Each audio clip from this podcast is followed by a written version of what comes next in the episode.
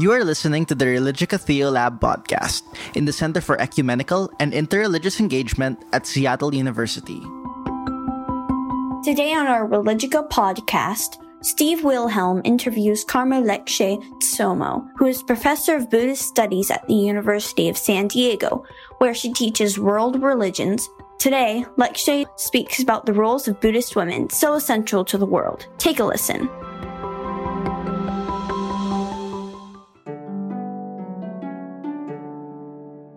Years ago, I went off to Asia looking for Buddhist teachings and a monastery for women, and I didn't find one. Eventually, in 1972, I found my way to Dharamsala, where His Holiness the Dalai Lama had created classes for Western people to study Buddhism. So that was really wonderful. And I stayed there altogether, studied about 15 years. You at the library? First at the library and then at the Institute of Buddhist Dialectics. So at that time, I also noticed that Himalayan women, Tibetan women didn't have the same opportunities to study that we foreigners did, and certainly nothing compared to what the monks had. And maybe it was just neglect that somehow they overlooked the nuns. But in Tibet also, there were not monastic universities equivalent to those available to monks. So we started encouraging the nuns to go to the classes at the library, which were in Tibetan and English both, but they lacked confidence. And I discovered that most of them were illiterate. So I started to find a teacher who taught a group of eight to begin with, eight or 11, I think, to read. And at first I had to talk them into it. They thought that they were not capable of learning to read. And they'd say, you Western nuns, you go and learn to read but we'll just say Om Mani Padme Hum. And these were nuns, these, nuns. these women? Okay. Men, mostly from Tibet. Yeah. They'd never had a chance for any type of education. So it took me quite some time to talk them into learning to read. And I said, you know, if you learn to read, you'll be able to understand His Holiness's teachings better. And they thought, oh, okay. That's what did it. Mm-hmm. They decided they would like to learn to read. And within two months, all of them had learned to read. And little by little, Himalayan nuns started coming and asking if they could learn Tibetan grammar and then could they learn Tibetan philosophy and could they learn English? And before we knew it, we had a full-time study program. So at that time, there was nothing available for nuns anywhere. This was the first. And we gathered in some old cowsheds that Lama Zopa had turned over the lease to me. And we just huddled in those cow sheds, which fell down during an earthquake and, you know, no amenities, no water, no running water, no facilities. But we were all happy to be studying Dharma. So that's how it started. So, and are you, what's your role now with Sakyadhita? I'm um, something like a parliamentarian. I do the newsletter and I do the administrative work behind the scenes. I help with the publications and uh, with memberships and also with our national branches and local chapters. You're a founder, are you? I was a founder. I was the president for eight years. Okay, I was a secretary for four, okay. or maybe eight years. I, yeah. So, but now I like, we want to pass on these positions to the younger generation. And that's important too, because we want to keep going. We want this movement to continue. In a way, we could say that we've accomplished our goals. All of our goals from the first conference, we looked, you know, 20 years later and oh, done. We've accomplished all that. We've established an international network of Buddhist women around the world. We've implemented ordination and training programs and education programs and all of that. So we have, we reformulated our goals and selected new goals and realized that we wanted to support things like the millennial goals and sorts of these sorts of action programs and establish links with other NGOs around the world and so forth. So it sounds like, I mean, in, and in terms of, you know, these are contentious times and there's, how do I say, difficult autocratic males out there and whatever politically, mm-hmm. uh, without getting into them compared to 30 years ago when you first started in terms of your sort of hopes and dreams, probably things you never thought you could really actually do and they've yes. happened. Can you talk a little bit about we've, that? We've accomplished far more than our we ever dreamed. When we began we were had very modest goals. Besides, you know, world peace, uh, which we're still working on. But over time, we saw that it was within our power to change a great deal, especially changing people's attitudes about what women are capable of accomplishing. So helping women to step up and take our place at the table. And that means a lot of encouragement for women themselves to take those roles because we've been, my generation, we were conditioned to stay in the background and serve in supportive ways. And that's still sort of the norm in many Buddhist countries. But I think that going forward, each country is different. Each Buddhist country has its own culture, its own language, its own goals, its own priorities. Like for many Buddhist women, the priority is water. I mean, we're seeing villages in the Himalayas where they have no water to drink. And who holds the water? It's the women. Basic things like education and literacy are still priorities for many Buddhist women. How can they do business? Buddhist women are free to do business, but how can they do business without getting cheated if they cannot read and write? Mm-hmm. So that's a priority. Whereas Buddhist women in the United States may have as a priority to work against sexual harassment, gender issues, sexual orientation and gender justice might be one of their priorities. And so it's really individual. We allow, we want to give space for Buddhist women in different countries and cultures to establish their own goals. And that's why we've encouraged the establishment of national branches and local chapters where women can work on the issues that are of prime importance for them. Yeah, that's amazing. Yes. That's so heartening, yes, I'd say. I think so.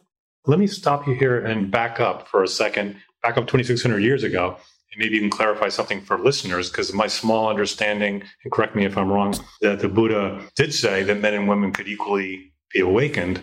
But on the other hand when the whole um, monastic question came up which he resisted and then there was a bunch of extra vinaya rules that women had to go by that made him essentially secondary to the youngest monk. So correct me if i'm wrong. Could you help readers understand what that has meant here in 2018 and what like say for instance what is full ordination mean right. that addresses. Okay, well, you'll remember that the Buddha achieved perfect awakening under the Bodhi tree in Bodh Gaya. And soon thereafter in Sarnath, he gave the first teaching.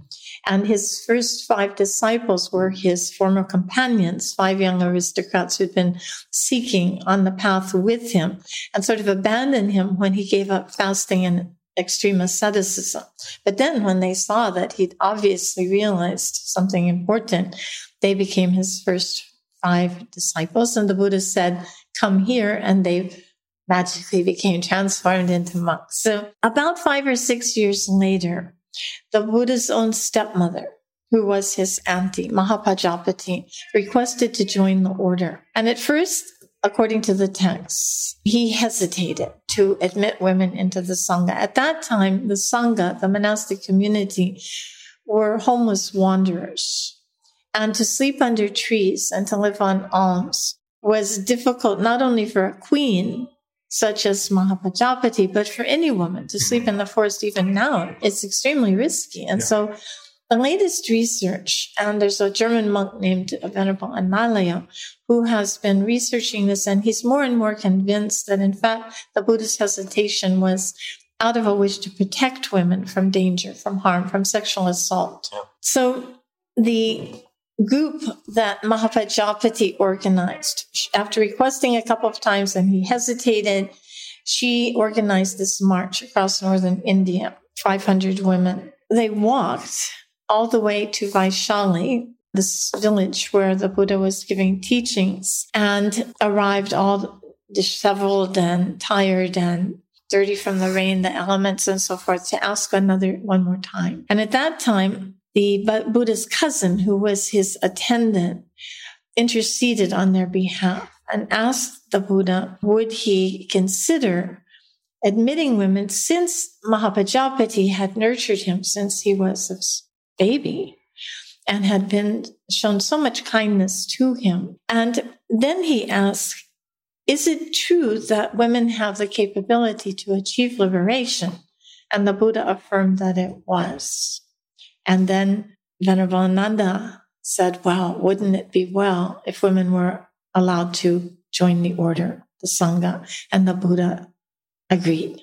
So that's the story. Mm-hmm. And these are the legends. We have no historical evidence, but these are the legends that have been passed on and on.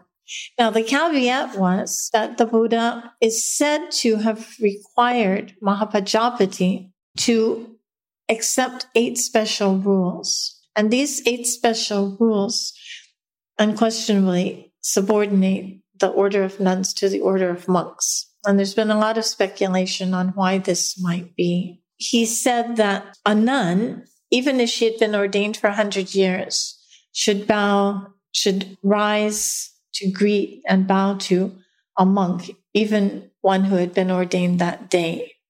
Now, he did not require fully ordained nuns to bow to novices. That's often misunderstood. But even so, it raises questions about gender equity and what his reasoning might have been, if indeed he ever said this at all. One reason people have put out there is that it would have been so countercultural to see monks bow to nuns. It was just the culture at that time was very patriarchal. Women were basically property.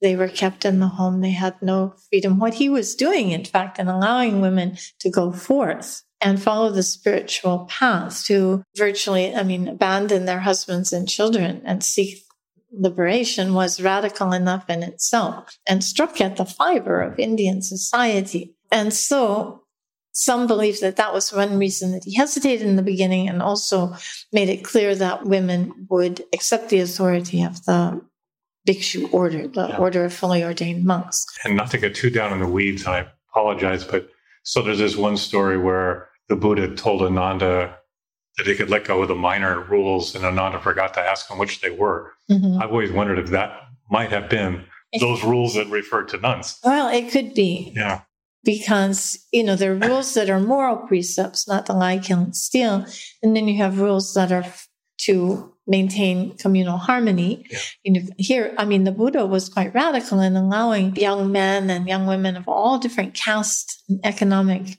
ethnic backgrounds to join, and we know even today that's not such an easy thing to accomplish.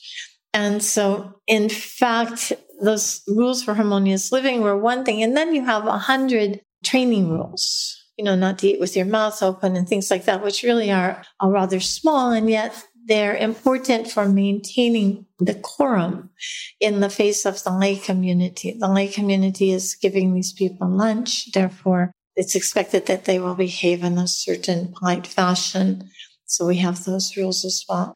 So you bring it up to 2018. And so, on the one hand, some of what he did was radical for its time, uh-huh. and then he sort of broke a whole lot of structures of hierarchy. And then when you bring it up to 2018, and now it seems like some of the places where he compromised seem like they're no longer, or actually an impediment rather than a breaking structures. So that's sort of what mm-hmm. you have been working with is, is equality. Well, I would say that the Buddhist teachings are liberating for women spiritually and, as we've seen, as socially as well. But then after the Buddha's passing, a lot of patriarchal sort of customs and habits reasserted themselves. And what can we do about that? We still see that in the world today, even in our own societies. And it's a, it's a difficult one to change people's attitudes. The Buddha's teachings were also liberating for women socially in that they allowed women the freedom to choose monastic life rather than married life marriage and childbearing. Mm-hmm. And that was also a really radical move. And this tradition of ordination, of allowing women to be ordained and to live the spiritual life if they wished, has been very important in all Buddhist societies. I think, except for Russia, the Buddhist republics of Russia, there have been nuns in most Buddhist societies. Mongolia, too, we're not completely sure about.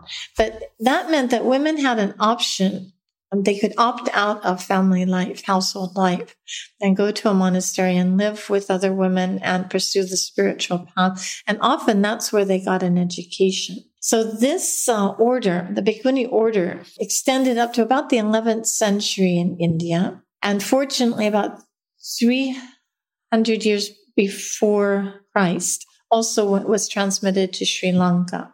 About five, 429 years after Christ, it also went to China where it was preserved and transmitted to Korea, Taiwan, and Vietnam. So in these countries, women have the option to be fully ordained.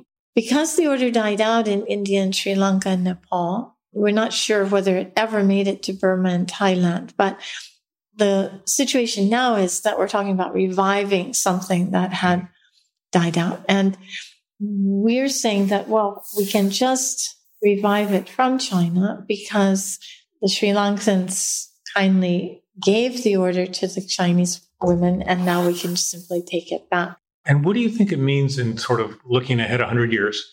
Because I think we're coming into difficult times with climate change and environmental migration, and it's if it's gnarly now, I think it's going to get worse. What do you think this? I mean, it seems like there's a certain grace, a certain compassion embedded in some of what you're talking about. What do you think it'll? How, how will it help? Well, I, one thing is conflict resolution skills. That the Buddhists have many tools and resources for learning to create harmonious societies, peace of in one's own mind, yeah. and peace in human relationships. So it's going to be very important as people begin to compete for resources such as water, land, trees, and various resources. And it could lead to a lot of conflict. So here I think the Buddhists have a lot to offer the world and we need to become skilled in this. And this is why we make this a priority in our programs to help women become peacemakers and trainers of trainers in these peacemaking skills. That's one thing for sure. We can help with educating people about consumerism greed, hatred, and ignorance. Back to the three main conflicting emotions that are at the root of so many problems. Looking at the issue of self-interest, why we choose our own self-interest over the interest of our sisters and brothers. And these are pretty basic things, but looking at it from the root, because all of these problems have causes. If we try only to sort of smooth over the, the surface, it may not solve the problem. We need to begin at the beginning to question our own self cherishing attitudes and try to work together in harmony peacefully to resolve these questions. This is my hope and my dream. You've been listening to the Religica Theolab podcast in the Center for Ecumenical and Interreligious Engagement at Seattle University. To learn more about the center's work and for resources to be used in local communities, visit us at seattleu.edu slash the center.